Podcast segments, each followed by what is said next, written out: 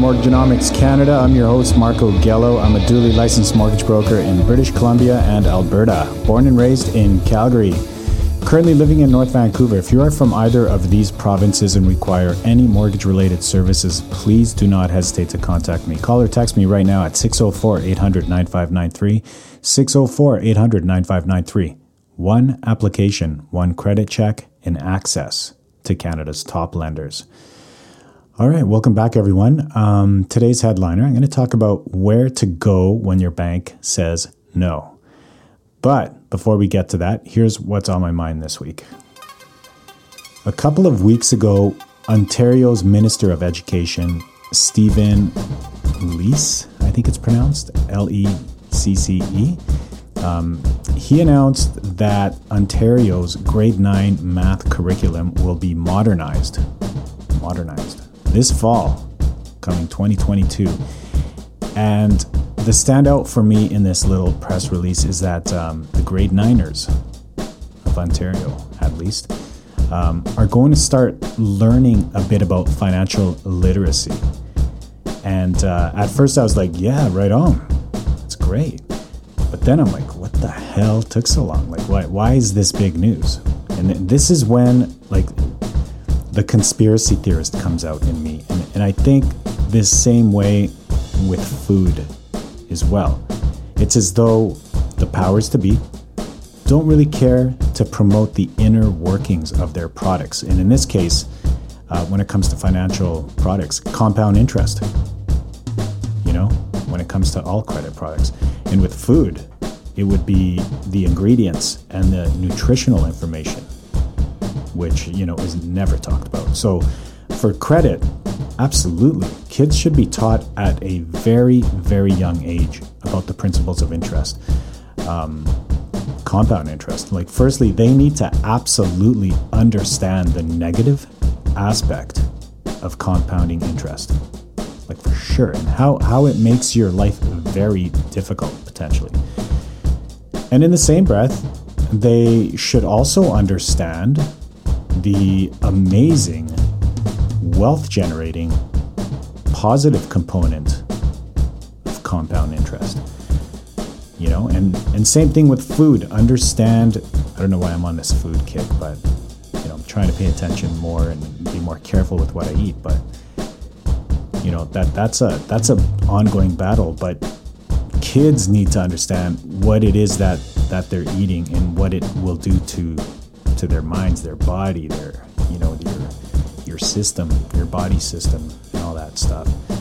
And the magical thing that happens when you learn something is that you start respecting it. You know, the rules, the guidelines, and the regulations of whatever it is that you learn, and then you start applying it to your life in meaningful ways. Otherwise, you're just a lame sheep, right? You're just like you have to submissive to everything and and you know whatever whatever you hear about from from your friends or well-intending family members you're like yeah okay well that's uh, that's the truth man. Like that's where i'm going. And that's not the case. It's not a good way to be. So yeah good on the ontario minister. Um, but i say don't wait for him or, or your school curriculum or, or a politician to make that choice for you. Like teach your children about this stuff as soon as possible. And um, be creative and make them make them understand the concept of compound interest and eating healthy food, of course. And one simple way to understand compound interest, and you can you can Google this, find it somewhere. It's called the Rule of 72, and uh, very very interesting formula. Probably the most meaningful, like most practical form formula you will ever learn. Equation, the Rule of 72 and what it is. Uh, for example, an investment, say $100,000 and your rate of return on that $100,000 is 6%. Okay, so now you apply that 6% to the rule of 72, and you take 72 divided by the rate of return or the interest rate. In this case, it's 6%. So 72 divided by 6 is 12. Okay, and that number is the compounding period. So every 12 years, your $100,000 investment will double That's the rule of 72, and that is the power of compound interest. Okay, so rule of 72. You take the interest rate, divide it, divide the interest rate by 72, or 72 divided by interest rate. Okay. Now, on the flip side, like that all sounds sexy. Your 100,000 will double its value in 12 years. Every 12 years, if you're earning 6%. What if you're earning a whopping 12%? Then 72 divided by 12 equals 6. So every six years, your 100,000 is going to double, and so on. Okay. Now, also apply that to the flip side. Okay. So you have a credit card, for example, with a $20,000 balance okay? And the interest rate on that credit card, let's say it's like a groundbreaking, super low interest rate of 12%, right? Because a lot of them are 16 to 18%. So you got a credit card, $20,000, and the interest rate is 12%. Apply this now to the rule of 72. So 72 divided by 12% equals 6. So every six years, that $20,000 will double. yeah, that's that's insane. Of course, if you're not making extra payments to it, um, or if you're just paying minimum, it, will stay twenty thousand forever.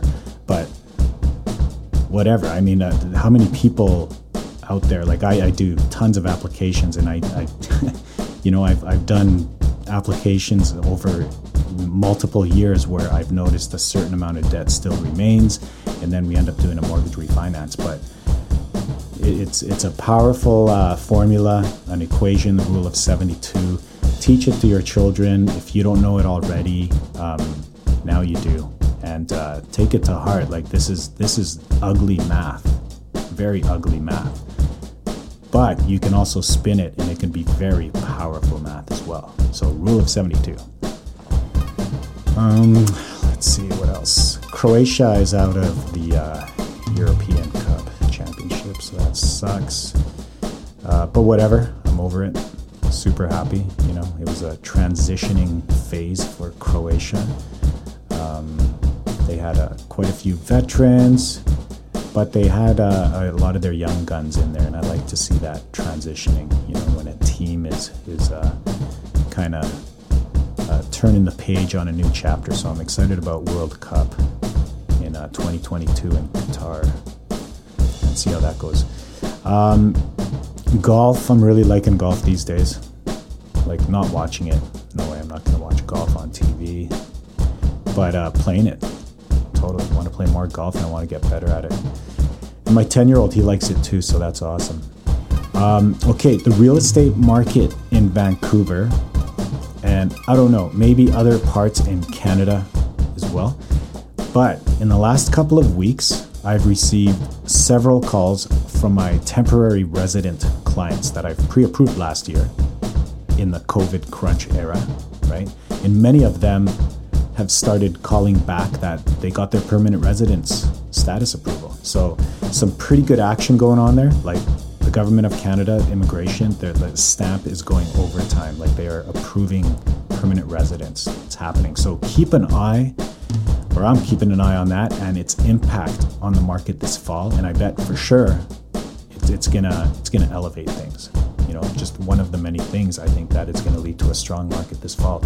And also, right now, being summer, when things traditionally slow down in in the real estate market because everyone you know gets distracted with the warm weather, the kids are just out of school right now, and everyone's happy, happy holidays and all that but especially now, when you factor in the uh, as we're as we're approaching the post-COVID era here at the rebound, um, people are getting set to go full bore with vacationing as they you know they haven't done so in the past couple of years, and maybe even more for people who, just didn't even go on vacation before COVID. But if you're a buyer and a serious one at that, now is not the time to chill out and take the next couple of months off.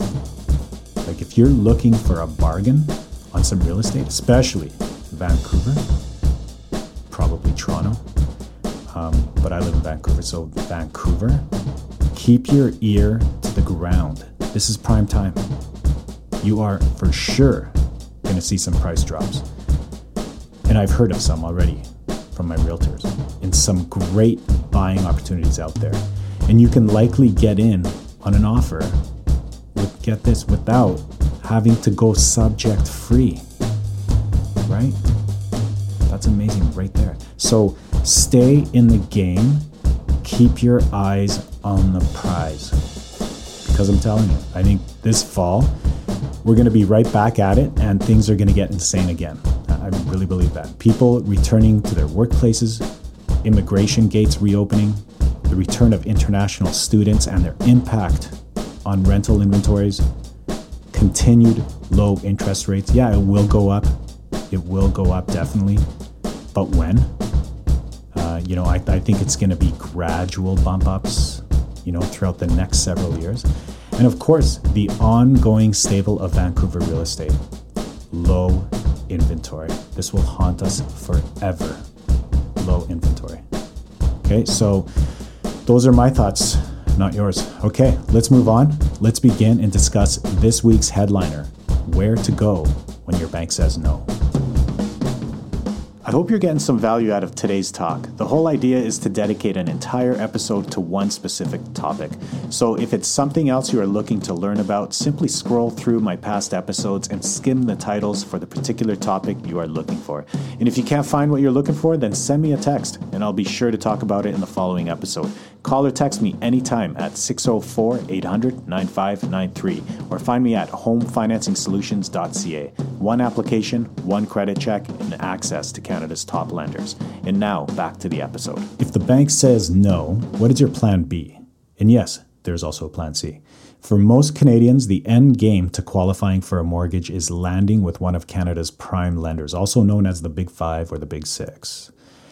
And along with that comes the satisfaction of defeating or fulfilling the sometimes, uh, or more like every time, the extraneous qualification guidelines and eligibility criteria when qualifying for a mortgage.